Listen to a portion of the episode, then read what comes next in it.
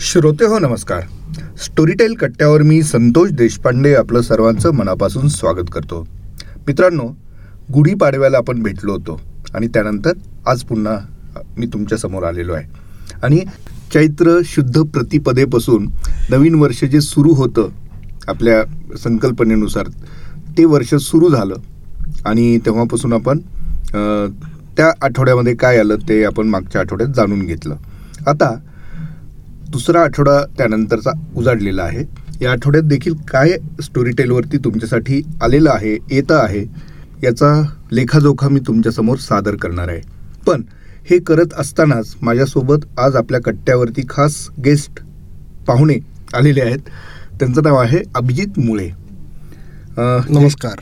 Yes Abhijit मुळे अनेकांना ठाऊक असतील ज्येष्ठ पत्रकार आहेत आणि विशेषतः विज्ञानविषयक उत्तम लेखन ते करतात.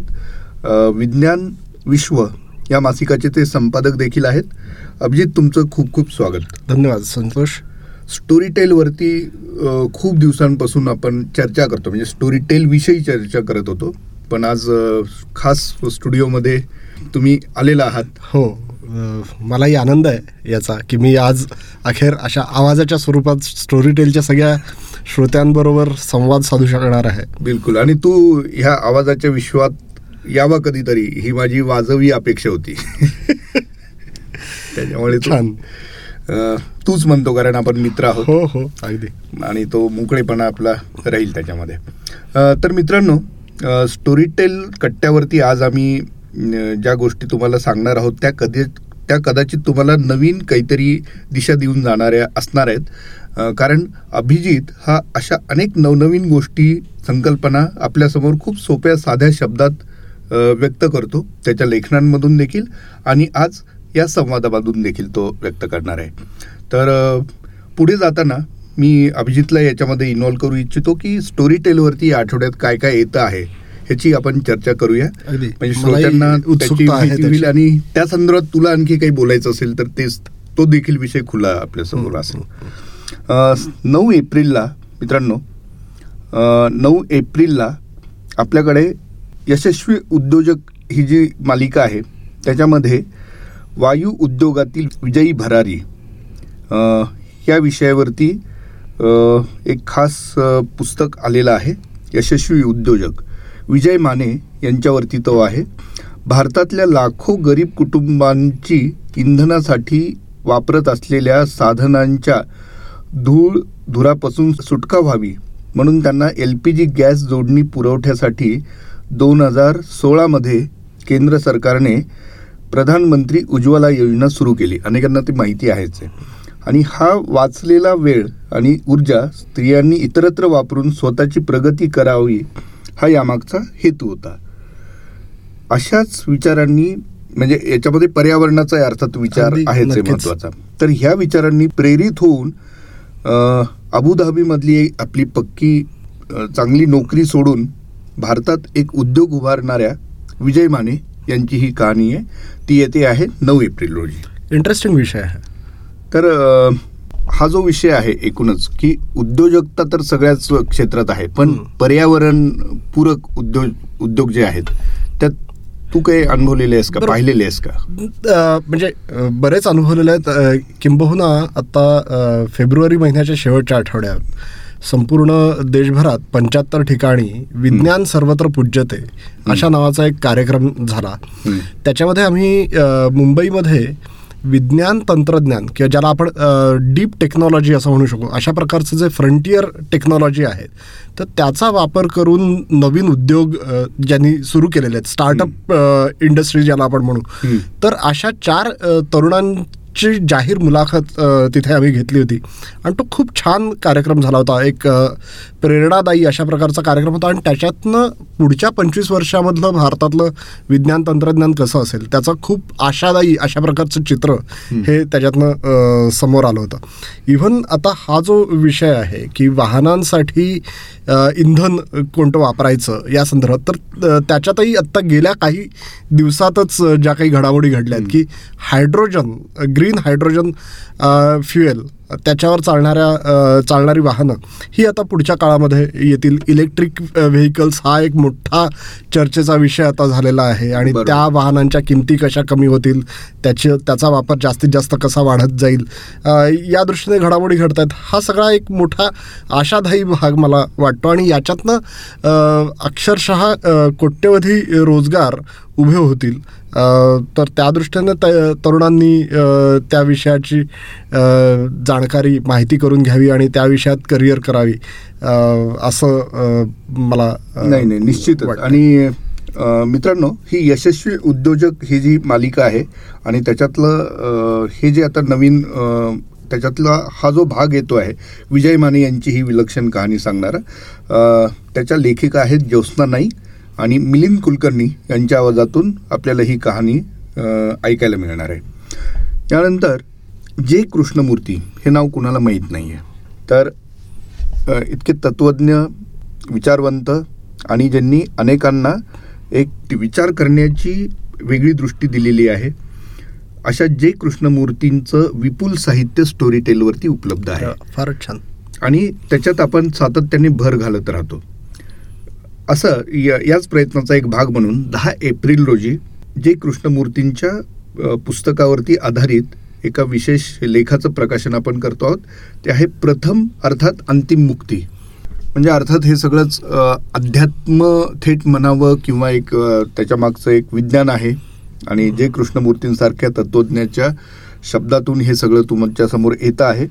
अनिरुद्ध दडके यांच्या आवाजातून.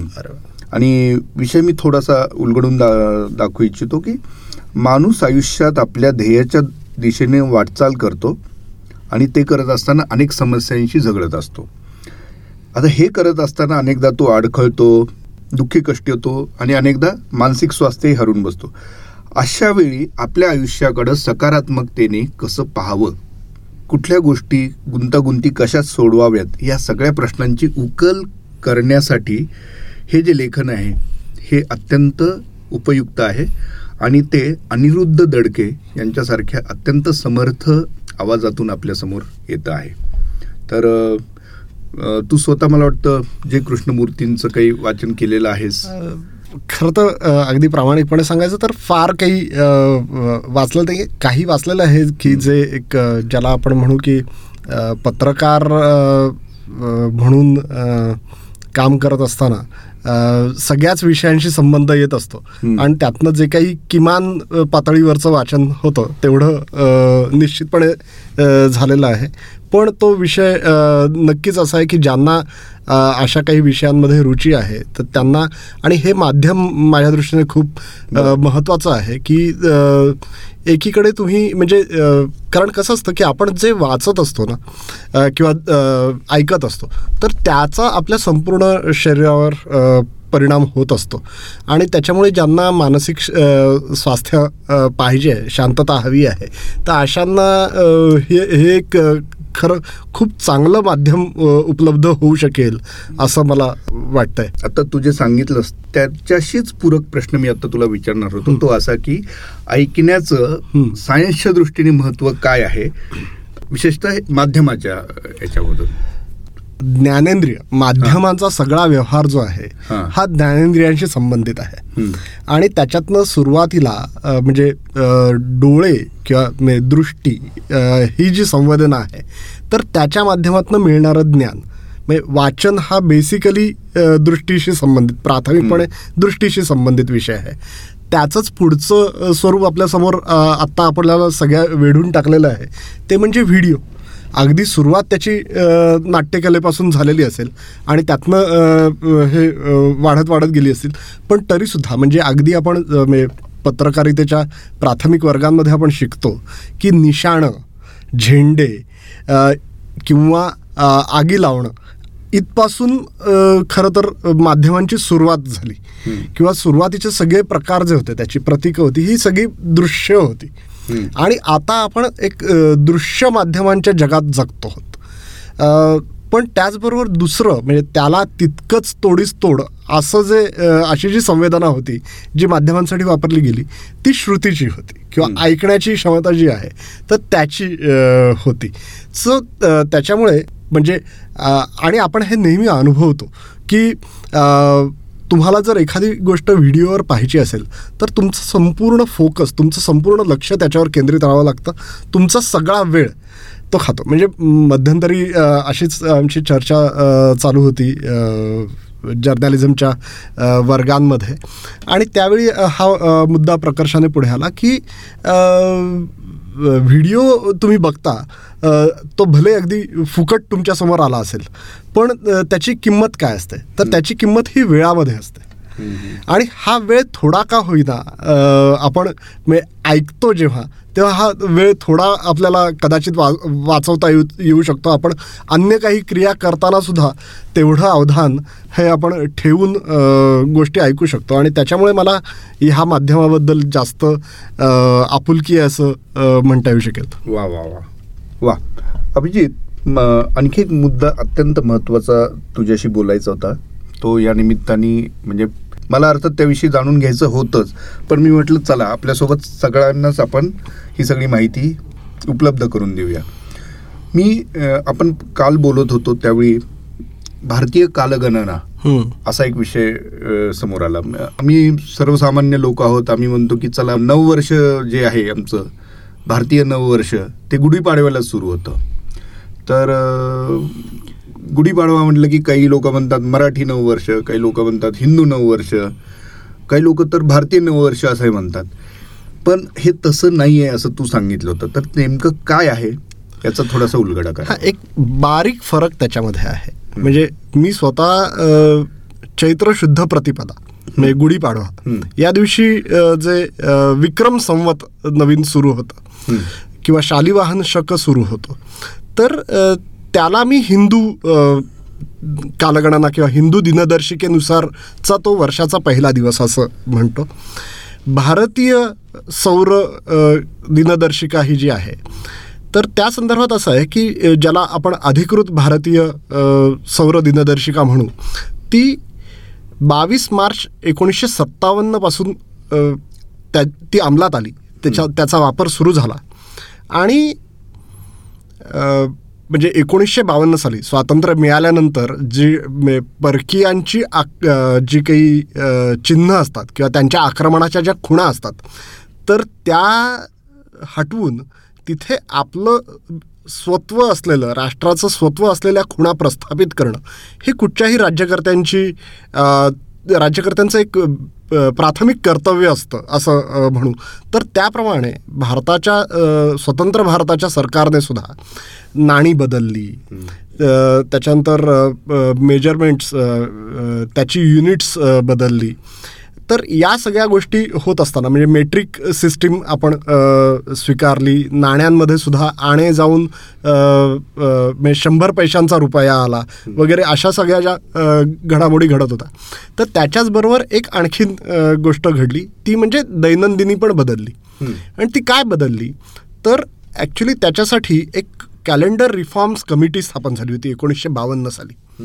आणि म्हणजे ही अधिकृतपणे सरकारने डॉक्टर मेघनाथ साहांसारखे जे ॲस्ट्रोफिजिसिस्ट होते त्यावेळेचे प्रख्यात आणि खूप विद्वान तर त्यांच्या अध्यक्षतेखाली वेगवेगळ्या प्रकारचे पंचांग करते आणि शास्त्रज्ञ अवकाशशास्त्रज्ञ खगोलशास्त्रज्ञ म्हणजे माझ्या ते इथे पुण्यातनं सुद्धा एक करंदीकर म्हणून होते की ज्या जे अवकाशातल्या ग्रहगोलांच्या पोझिशन्स नेमक्या कशा आहेत याचा अभ्यास करणारे ते तज्ज्ञ होते.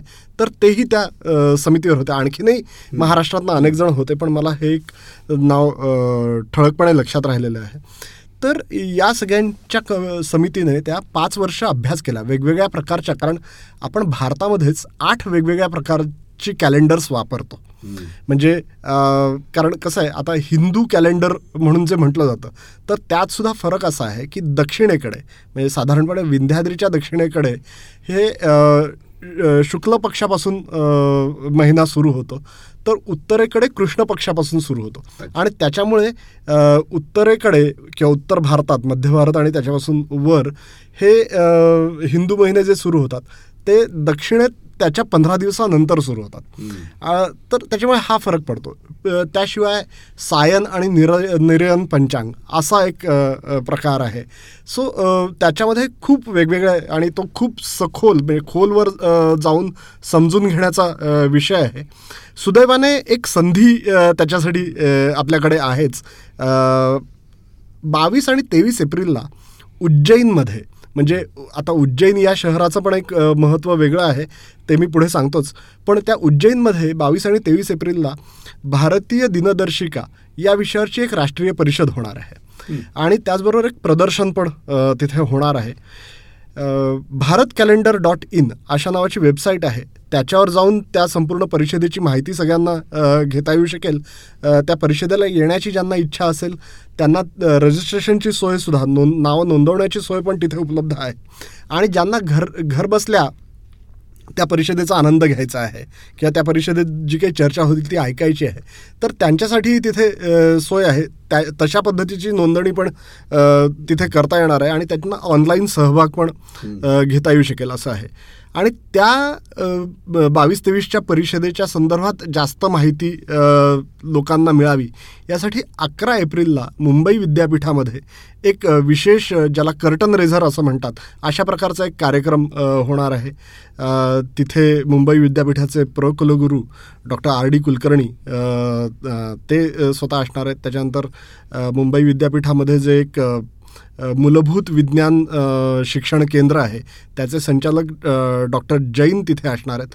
आणि विज्ञान भारती ही जी संस्था आहे तर त्याचे अखिल भारतीय संघटन मंत्री जयंत सहस्रबुद्धे हेही त्या ह्याच्यात आहेत. त्या व्यतिरिक्त भारतीय दिनदर्शिकेच्या अंमलबजावणीची म्हणजे त्याचा आग्रह धरणारे त्याचा त्याचा प्रचार प्रसार करणारे जे मंडळ आहे त्या मंडळाचे प्रतिनिधी खगोल मंडळ नावाची संस्था आहे त्यांचे प्रतिनिधी मराठी विज्ञान परिषदेचे प्रतिनिधी असं या विषयाशी जोडलेले जे अनेक वेगवेगळ्या संस्था आहेत त्यांचे कोणी ना कोणी प्रतिनिधी हे त्या कार्यक्रमाला उपस्थित असणार आहे आणि त्यातनं ह्या सगळ्या विषयाची अधिक माहिती लोकांपर्यंत पोचवावी असा आमचा प्रयत्न आहे विज्ञान विश्वाचा आमचा जो एप्रिल महिन्याचा अंक आहे त्याही अंकामध्ये या संदर्भातला एक सविस्तर लेख डॉक्टर अरविंद रानडे यांचा हा प्रसिद्ध झालेला आहे तो वाचला तरी या विषयाचं आकलन मी तर तुला एक अशी विनंती करू इच्छितो. की या विषयावरचा तो जो लेख आहे ना.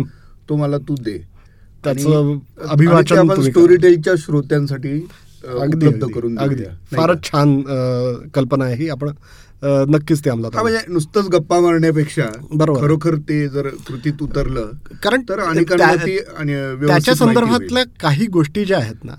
की म्हणजे कुठच्याही गोष्टीची शास्त्रीयता काय आहे तर काल ही एक संकल्पना आहे. म्हणजे ज्याला ॲबस्ट्रॅक्ट असं आपण म्हणू शकतो तशी की तुम्ही सेकंद म्हणता किंवा आपण सेकंद म्हणतो तेव्हा सेकंद म्हणजे खरं काय?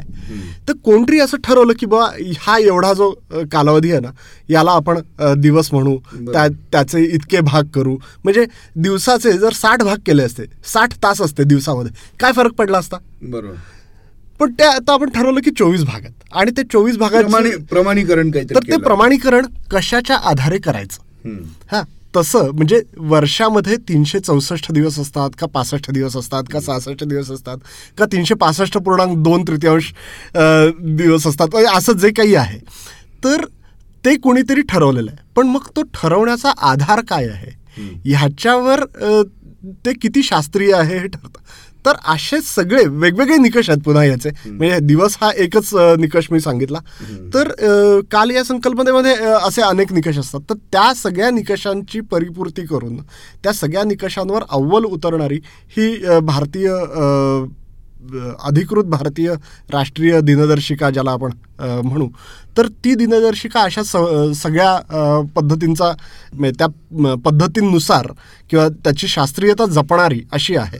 आणि त्याच्यामुळे तिचा प्रसार जास्त व्हायला पाहिजे. म्हणजे दुर्दैवाने गेल्या पंच्याहत्तर वर्षात आपल्याकडे तो प्रसार झालेला नाही.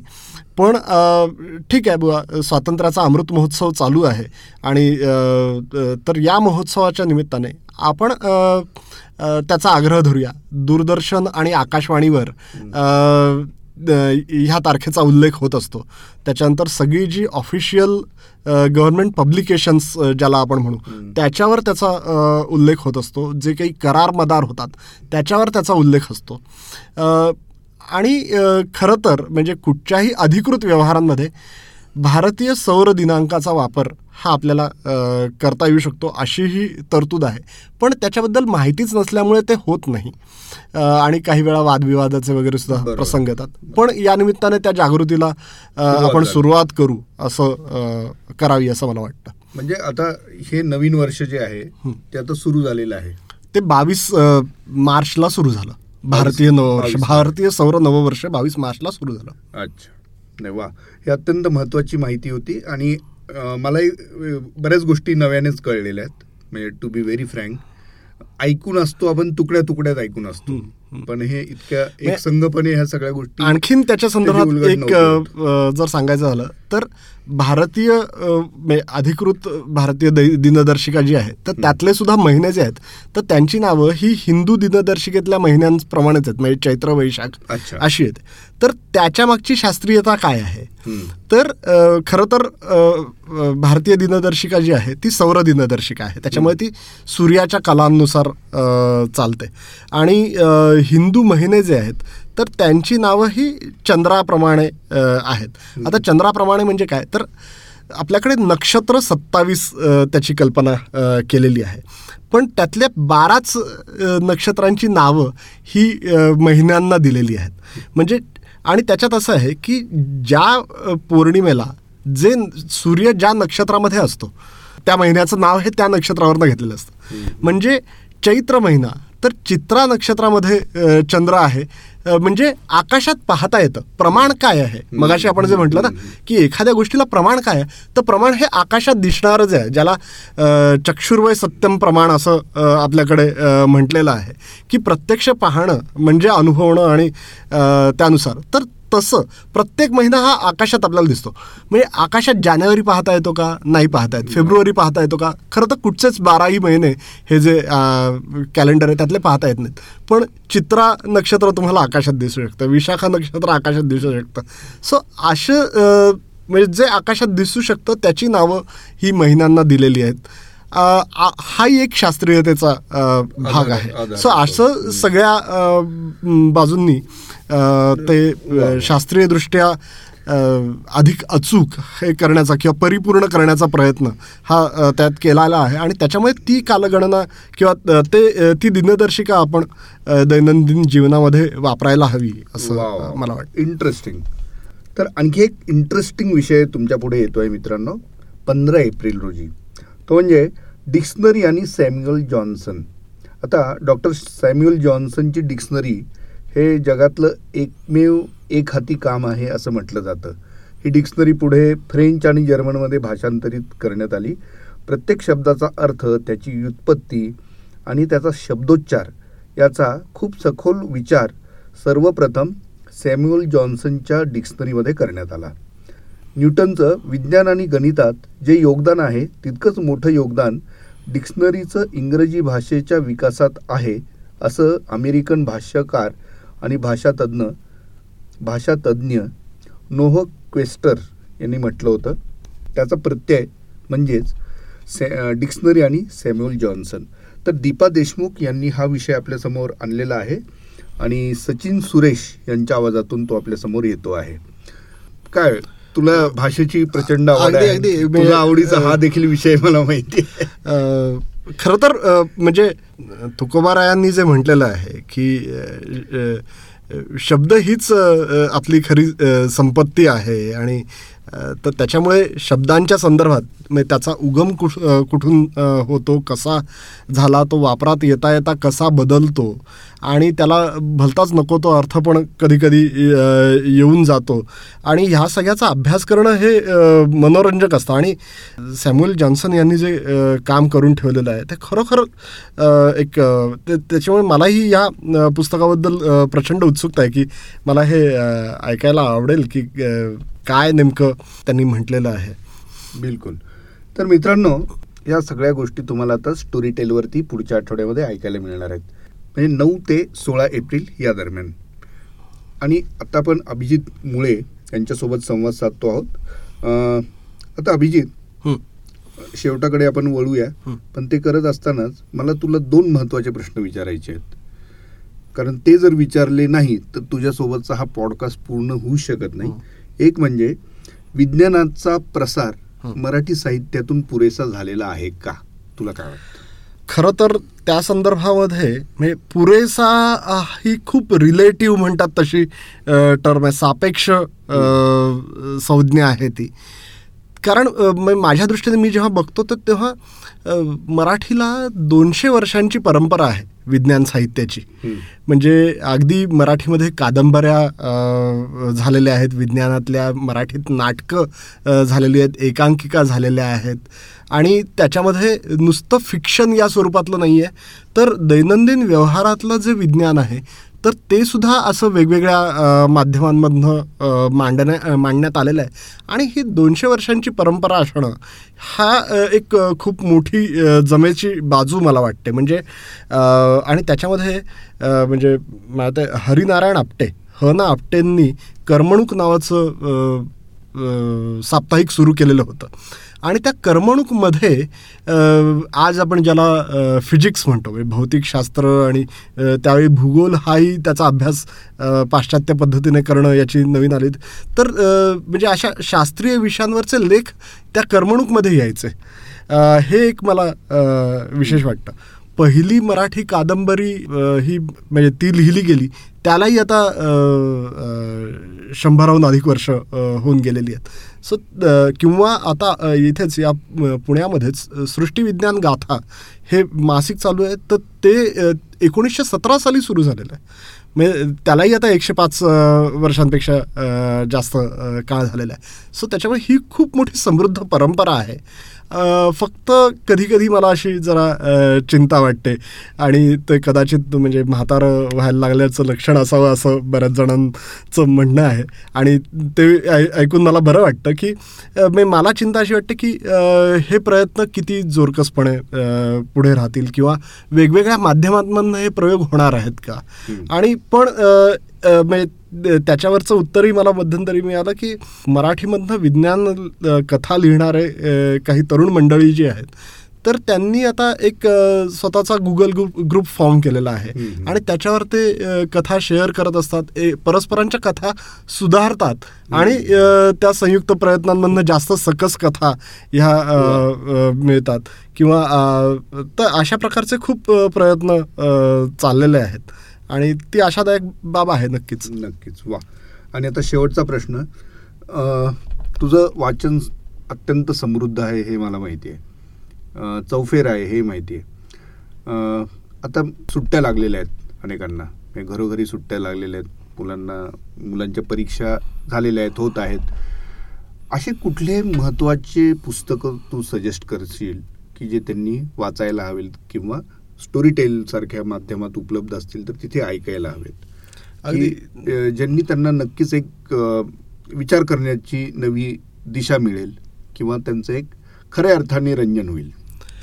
म्हणजे मी खरं तर म्हणजे अनेक वेळा म्हणजे पत्रकारितेच्या वर्गात तर वारंवार हा प्रश्न विचारला होता आणि मी तिथे जे उत्तर देतो तेच देतो की म्हणजे मी माझी जी प्रक्रिया वाचनाची सुरू झाली तर त्याच्या आधारेच मी हे सांगतो की चरित्र हा खूप सोपा खूप आकर्षून घेणारा असा मुद्दा असतो. आणि त्यातनं अनेक गोष्टी आपल्याला कळत जातात.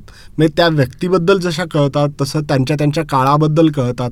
आणि त्या काळातल्या अनेक गोष्टींच्या म्हणजे अगदी भाषेच्या शैलीपासून अनेक गोष्टी त्याच्यातनं आपसूक आपलं म्हणजे अ, एका अर्थाने प्रशिक्षण होत असतं असंच म्हणू. आणि त्याच्यामुळे भरपूर चरित्र वाचली पाहिजेत. मुलांनी विशेषतः. आणि त्यात तो समृद्ध होण्याचा एक खूप राजमार्गच आहे असं आपण म्हणू शकू. आणि त्याबरोबर मग म्हणजे हल्ली काय होतं बऱ्याच वेळा वाचन म्हटलं की ते काहीतरी माहिती मिळवण्यासाठी एवढंच मर्यादित राहतं. म्हणजे ज्याला आपण म्हणू की एका अर्थाने उपयुक्ततावादी असं. म्हणजे चांगलं कसं लिहावं याच्या पन्नास टिप्स किंवा रेसिपीची पुस्तकं. हे अशा प्रकारचं किंवा मॅनेजमेंटच्या टिप्स म्हणा किंवा काय एक दोन तासामध्ये मॅनेजमेंट शिका किंवा चार दिवसामध्ये फाडफाड इंग्रजी बोला.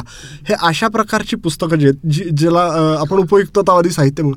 तर त्याच्याकडे लोकांचा कल वाढलाय असं पुस्तकांच्या खपाचे जे आकडे येतात ते आणि एकूणच आपल्याला समाजात वावरताना जे कळतं त्याच्यावरनं दिसतं. पण त्यापेक्षा ही चरित्र आणि म्हणजे मराठीमधलं चरित्रांचं दालन हे खूप समृद्ध आहे. आणि इव्हन मला असं वाटतं की स्टोरी टेलवर पण तशाच असावं. सो त्याच्यामुळे ती वाचावीत ते ऐकावीत आणि ते ऐकणं खूप म्हणजे ज्याला अ, समृद्ध करणं हा जो भाग आहे तर तो आपल्याला अनुभवता येऊ शकेल. म्हणजे तू स्ट्रॉंगली रिकमेंड करतोयस की चरित्र तुम्ही ऐका किंवा वाचा. वा. तर खूप खूप धन्यवाद अभिजित. वेळात वेळ काढून आमच्या श्रोत्यांपुढे आलेला आहे. खरं तर वेळात वेळ काढून तुम्ही मुलाखत घेतली. तर श्रोते हो या आठवड्यामध्ये स्टोरी टेलवरती काय येणार आहे हे तर मी तुम्हाला सांगितलंच. पण मी आता इतक्यावर थांबणार नाही. तुमच्यासाठी एक खास अनाऊन्समेंट मी करणार आहे. ती अशी की स्टोरी टेल सिलेक्ट हा तुमचा लाडका प्लॅन जो आहे तो आता बदलतो आहे आणि आम्ही एक खास ऑफर घेऊन आता आलेलो आहोत. ते म्हणजे स्टोरी टेल सिलेक्टचं सबस्क्रिप्शन दोन आठवड्यासाठी जर तुम्हाला हवं असेल तर मोजावे लागतील फक्त दोन रुपये. कसं? ते मी आता याच्यासोबत एक लिंक देतो आहे. ती लिंक तुम्ही क्लिक करा आणि तिथे तुम्हाला सबस्क्राईब नावचं ऑप्शन येईल. तर या पर्वणीचा तुम्ही जरूर लाभ घ्यावा अशी विनंती करतो. आणि आम्ही सर्वजण म्हणजे मी आणि अभिजित आणि आमच्या गप्पात आलेली सगळी नावं तुमचा सर्वांचा निरोप घेतो. धन्यवाद. धन्यवाद.